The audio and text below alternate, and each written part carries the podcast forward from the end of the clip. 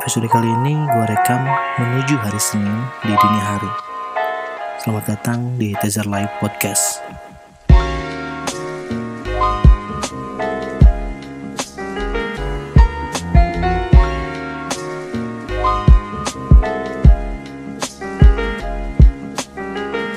Oke, udah malam banget sih sebenarnya. Ini udah jam berapa nih? Jam 2.15 sih waktu gue rekam ini.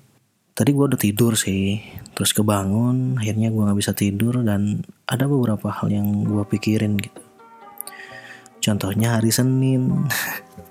Kenapa orang benci hari Senin sih? Banyakan orang gitu ya. Banyakan orang tuh benci hari Senin. Bilang Senin I hate Monday lah atau apalah itu banyak banget memesnya juga banyak memes atau meme lah gue nggak tahu tuh namanya memesnya juga banyak tuh kayak misalkan tiba-tiba apa ada tulisan besok hari Senin atau apa pun itu gitu kan. Terus ada yang bilang apa lo nggak nggak nggak bosan tiap hari Senin upacara? gitu kan. Atau apalah itu. Gue nggak tahu sih sebenarnya ada apa sih sebenarnya dengan hari Senin gitu. Yang gue lihat sih sebenarnya hari Senin harusnya lebih fresh ya kita udah libur. E, di hari Minggu karena hari Sabtu kan gue masih kerja tuh hari Sabtu di tempat kerja dua eh, di tempat kerja gue tuh tetap masuk gitu. walaupun cuman set, apa setengah hari. Jadi di hari Jumatnya pun kita setengah hari dibayar di hari Sabtu setengah hari juga. Kalau kata gue sih mending libur di hari Sabtu ya. Jadi kita lebih bisa memaksimalkan libur lah gitu. Hari Sabtu libur Minggu libur Senin masuk lagi mungkin lebih fresh sih. Mungkin tapi nggak tahu juga yang jadi pikiran gue sih malah bukan hari Seninnya ya. Jadi beberapa hari yang lalu tuh di minggu kemarin gue ada apa ya ada kejadian sih. Jadi kita di tim ID tuh e, ibaratnya kita ngelakuin ngelakuin OTT gitulah. Operasi tangkap tangan anjir kayak KPK jadi ceritanya gini laporan awalnya. Jadi gue tuh dapat laporan dari bagian keuangan bahwa ada transaksi yang aneh gitu. Yang jadi anehnya tuh di transaksi itu si ID kasirnya itu bukan eh, bagian dari tim kasir yang saat ini ada gitu maksudnya. Jadi misalkan nih gue kan asalnya kasir nih terus gue udah jadi nggak nggak jadi tim di kasir juga tuh. Nah di transaksi tersebut tuh masih atas nama gue gitu maksudnya. Seperti itulah jadi kasarnya ID-nya dibajak lah kalau di sosial media tuh. Nah udah gitu karena memang aneh gitu kan ya gue cek lah di uh, lewat database langsung. Ternyata memang banyak sih. Ada beberapa orang yang ID-nya dibajak sama dia gitu. Dijadiin transaksi dan uangnya nggak tahu ke mana. Sebagai informasi gue tuh kerja di sebuah kantor yang menjual jasa lah di situ e, ngejual barang sih enggak ya ikut sama jasanya. Jadi saat customer itu mau pulang kita harus bayar dulu. Kalau misalkan kwitansinya udah keluar tuh baru dia bisa pulang. Seperti itulah. Nah saat itu seperti itu. Jadi e, apa namanya? Ada beberapa transaksi lah dari bulan Agustus, Juni, Juni nggak ada sih, Juli, Agustus, September. Itu baru ada. Nah kebetulan waktu hari Rabu itu dari bagian keuangan nelpon tuh, kan gue di kantor tuh jam kalau nggak salah jam 2 kurang 15 atau setengah tiga lah itu waktu itu. Eh jam 3 kurang 15 atau setengah tiga lah antara jam-jam itu. Tiba-tiba orang kasir nelpon ke teman gue ke DBA gue perempuan namanya Weti. Nelfon nanyain Asep Handi. Asep Handi kan teman gue juga tuh tempat duduknya di pinggir gue lah gue waktu itu lagi ngobrol lah sama si Handi ini. Lagi ngobrol tiba-tiba ada yang dari kasir nelfon ke si Bu Weti ini. Dan dikasihin lah ke Handi karena kasihnya pengen ngomong lah sama si Handi tuh saat dikasihin si kasirnya bilang gitu kan lagi pegang sistem atau enggak? Ya si Andi enggak lah dia lagi ngobrol sama gue tuh gue juga lagi makan gitu kan. Makan siang yang telat banget itu jam setengah tiga baru makan yang akhirnya eh, si kasir tuh bilang coba cek nomor ID pelanggannya ini gitu kan. Pas dicek ternyata sudah ditransaksi dan kwitansinya keluar. Akhirnya kan gue lagi makan langsung langsung berhenti makannya dan gue bilang ke si Aji tuh teman gue juga Ji tolong cek remote ke unit kerja ada khusus unit kerja yang pernah dulu dia pakai untuk transaksi itu gitu lah pas dicek ke sana enggak katanya mati komputernya. Coba lihat ke unit kerjanya dia. Ternyata iya. Itu dipakai dong ID si Handi itu di sana. Secara kan kalau di tim IT itu kita nggak pernah pakai IT pribadi. Biasanya kita pakai IT khusus untuk tim IT aja. Saat itu gue lihat e, by remote ternyata iya gue fotoin ya udah. Gue langsung nelpon ke bagian keuangan. E, gue bilang pelakunya udah dapet. Gue udah bilang gitu udah gitu orang keuangan e, apa ke penanggung jawab keuangan tersebut penanggung kasir tersebut itu kan lagi ada sama kepala e, keuangannya katanya ya udah gue mau ke ruangan dulu gue bilang gitu nanti gue uh, langsung bawa orangnya ke sana gitu. uh, singkat cerita gue turun tuh terus ke apa namanya ke tempat unit kerja dia dah uh, ker, uh, apa aktif eh aktif atau kerja gue cek komputernya. Gue bilang sorry gue mau mau cek komputer. Nah dia oke okay, silahkan katanya gitu kan. Terus dia berdiri di belakang gue gue bilang coba bisa ke sana dulu nggak? Gitu kan. Nah dia dengan dengan mungkin agak panik juga atau gimana lah. Dia eh, jalan dulu ke sebelah sana gitu kan ke depan gua sana. Agak menjauh lah. Dari situ gua cek historinya ternyata iya bener ID teman gua si Handi itu dipakai untuk melakukan transaksi yang memang bukan seharusnya. Semua transaksi harus dilakuin di kasir. Dan itulah pintu keluarnya gitu di kasir melalui sistem. Dari situlah gue langsung bawa tuh orang. Waktu itu kelihatan panik juga sih dia bolak balik bolak balik gitu kan. Saat itu gue bawa tuh ke, ke apa menghadap untuk ke, ke kepala keuangan waktu itu diinterogasi lah di situ. Dan tim kasir itu tiba-tiba pada datang semua. Pada datang ikut masuk ke situ. Mereka udah udah udah jengah gitulah. Udah sumpek melihat dia. Sampai ada yang marah gitu kan. Sampai ada yang bilang kalau di bahasa Sunda tuh oh sia lain gitu kan. Udah bilang gitu.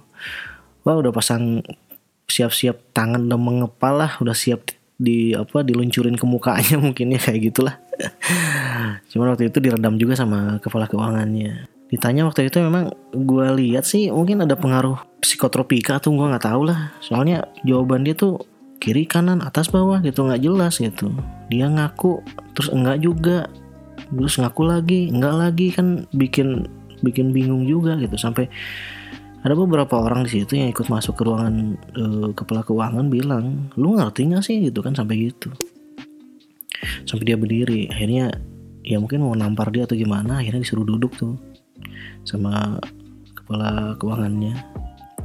Udah dari sana mungkin kita juga agak gimana gitu kan. Ya udahlah kita undur diri gitu kan dari tim itu undur diri.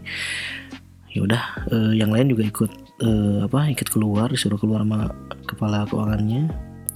Waktu itu tinggal penanggung jawab kasir uh, bagian HRD terus beberapa orang pejabat lah situ integrasi dia. Nah saat itu mereka nunggu di luar. Terus katanya uh, dari kepala keuangan bilang jangan sampai terjadi apa-apa. Ya akhirnya nggak terjadi apa-apa tuh. Yang lain pada kentang semua tuh. Anti klimaks aja ya udah sampai saat itu sih gue tunggu kabar ternyata sore sore dapet lah WA dari penanggung jawab kasir itu ada dua uh, apa dua gambar ternyata bukan hanya satu orang aja. Itu ada dua orang yang mendatangi bahwa mereka memang melakukan hal itu.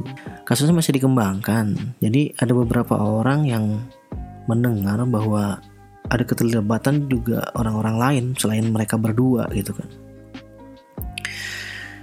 Di cerita yang gue ceritain barusan tuh yang jadi ngenesnya ini pelaku nih gue gue kenal orang tuanya gue kenal ibunya gitu. Ibunya super baik asli. Tapi yang sangat disayangkan tuh ini anaknya kok gini gitu kan. Hingga pernah gue pernah bantuin apa ya bantuin kerjaan si ibunya ini itu besoknya gue dibawain makanan banyak banget. Serius asli. Tapi oh bener gue bener gue yang jadi miris tuh ini ibunya baik banget. Dia punya nama loh punya nama baik di tempat gue kerja. Ya tempat gue kerja tuh e, bisa lah gitu. Orang tua anak bisa kerja di situ atau suami istri bisa kerja di situ. Lebih ringan lah kalau situnya lebih bebas. Nah itu yang jadi gue miris tuh. Kenapa kayak gini sih gitu kan? Seharusnya kan dia tahu lah ibunya punya nama baik di situ ya kenapa nggak dijaga yang mau kerja tuh banyak loh. Yang mau kerja di tempat kerja gue tuh banyak sebenarnya. Itu agak susah masuk situ. Ya nggak tahu juga sih. Mungkin pengaruh pergaulan atau itu apa uh, obat-obatan atau apalah nggak nggak tahu sih. Yang kabarnya sih memang yang bersangkutan ini yang pelakunya ini suka konsumsi obat-obat psikotropika. Tapi gue nggak tahu juga sih. Soalnya belum ada uh, bukti real ke gue Nah dua hari setelah kejadian itu di hari Jumat teman gue nge-WA juga ada link YouTube di situ. Nih, seminggu sebelum kejadian kemarin katanya. Pas saat dicek di situ, dia beri baru beli sepatu dua biji, dua pasang. Itu sepatunya ori dan iPhone 6 buat istrinya. Hello guys, gitu kan. lu ngasih duit haram buat istri lu. Itu nggak bakal berkah lah. Lagian itu, aduh, ini nominalnya lumayan gede sih sebenarnya. Itu kalau beli motor dapat lah Ninja 250 second yang tahun 2014 mungkin ya. Itu gede banget lah. Dan kabarnya tadi eh, kemarin kemarin malam Sabtu dia masih belanja mod buat vape katanya. Ya buset nggak ada efek jerah gitu kan. Oh iya satu lagi tuh. Setelah kemarin waktu hari Rabu ada OTT cie OTT itu kan kita bubar tuh yang lain pada bubar gue dari rumah gue dapat kabar juga yang surat apa surat pengakuannya lah di atas materai bahwa dia ngelakuin. Ternyata besoknya gue cek kok masih ada transaksi gitu ya di jam 5 kurang lah waktu itu. Ternyata benar dia masih melakukan melakukan transaksi setelah diintegrasi dan mengakui kesalahan. Gila banget gak sih? Ini orang kok gini banget gitu kan apakah ini pengaruh obat gitu kan pengaruh psikotropika atau gimana? Ini sampai kayak gitu gitu. Udah tahu dia salah udah tahu dia diinterogasi. Eh sore sorenya sebelum pulang dia masih transaksi. Dan setelah itu besoknya gue dapet kabar apa? Di hari Jumat gue dapet uh, link YouTube-nya, link channel YouTube-nya. Dan di hari apa di hari Sabtu temen gue bilang dia baru beli mod vape yang harganya agak lumayan Anjir lu gak kasih nama ibu lu gitu. Ibu lu tuh baik sebenarnya. Bukan sebenarnya sih memang bener-bener baik. Tapi lo nya kok kayak gini? Ah tau lah. Ya gue gini aja ya. Saat uh, itu ada hak orang di situ. Jadi biasanya kan gini kalau misalkan kita kan ngejual jasa nih ngejual jasa nanti dibayar di belakangan tuh di kasir. Udah ngejual jasa gitu. Nah nanti di kasir itu kan si uang yang masuk ke kantor gua itu kan nanti dibagi-bagi lagi kan. Untuk kantor guanya berapa untuk eh, pembagian jasanya ke pelaksana jasanya berapa untuk kitanya di administrasi berapa gitu kan. Itu ada hak-hak orang situ yang yang lu ambil gitu kan. Lu nggak mikir ke situ apa gitu kan. Bener gue asli miris banget gitu kan miris banget kayak gitu lah. Tapi ya namanya gaya hidup mungkin dia ke bawah gaya hidup. Jadi kayak gitu. Dan yang jadi kasihannya itu gue deket dapet kabar tuh hari Sabtu pagi kalau salah. Gue dapet kabar bahwa dia bakal dikeluarin dari tempat kerja gue tapi yang mengganti semua kerugian di kantor gue tuh ibunya. Gue sempat mundur loh waktu itu karena gue dapat perintah coba itu usut kasus-kasus yang lainnya. Takutnya memang bukan hanya itu. Ternyata bener pas gue buka tuh banyak banget dari hari dari bulan Juli sampai sampai kemarin apa sampai September tuh dia yang melakukan gitu kan indikasinya gue jadi bingung gitu kan apakah ini tetap dilakukan karena yang dap yang apa kabar yang gue dapat kan ibunya harus mengganti sedangkan gue ngerasa bukan iba ya gue ngerasa ngehargain si ibunya lah. Tapi kalau enggak nggak ada efek jerah buat anaknya. Nah itu yang oh bingung juga gitu kan gimana? Tapi ya mungkin lah supaya ada efek jerah buat orang ya tetap gue bakal usut semuanya gue bakal kasih laporannya berapapun itu nilai nominalnya. Sebenarnya gue nggak bakal ngangkat cerita ini sih di podcast cuman ini sebagai hukuman sosial aja sih. Hukuman sosial terus ngebuktiin kalau IT pun bisa melakukan investigasi seperti ini gitu. Dan uh, itu jadi buat gue itu jadi kelemahan di sistem gitu. Ternyata sistem masih bisa di dimainin lah gitu. Akhirnya gue bikin analisa buat diupdate di masalah itunya dan gue sebarin informasi buat ganti password semua. Karena gini deh di sistem apa pun username dan password itu itu rahasia contohnya gini kita punya ATM tuh nomor ATM, nomor PIN-nya itu kan rahasia, nggak semua orang tahu, nggak boleh malah semua orang tahu. Beberapa orang oke okay lah kalau misalkan ATM itu punya lo dan istri lo gitu kan, oke okay lah nggak jadi masalah. Cuman kan nggak mungkin kita umbar di layak umum lah.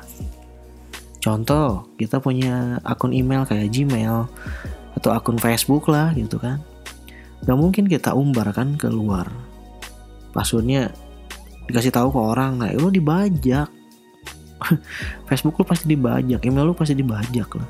Nah ini juga sama, sistem juga apalagi. Nah kita ngasih password waktu, waktu itu default memang disamain semua passwordnya. Cuman waktu itu gue selalu bilang ganti passwordnya, jangan itu. Apalagi untuk bagian keuangan atau bagian kasir lah karena itu riskan banget gitu kan. Nah itulah sistem secanggih apa pun kalau kitanya nggak hati-hati ya tetap aja pasti kejadian kayak gini apalagi kita uh, bikin password gampang misalnya satu huruf atau satu angka gitu kan gampang kebaca ya udah pasti nah gitulah pokoknya oke mungkin sekian dulu untuk podcast kali ini. Ya seperti gue bilang tadi sebenarnya gue nggak mau angkat cerita ini cuman ya mudah-mudahan lah jadi efek jerah. Jadi supaya nggak ada yang ngelakuin hal ini lagi. Sebagai gambaran kan itu uang uang haram gitu kan. Lu mau ngapain dengan orang haram itu? Nggak bakalan jadi berkah. Oke lah karena memang udah malam nih udah malam banget udah dini hari mungkin. Kita akhiri dulu aja podcast kali ini. Oke okay guys that's all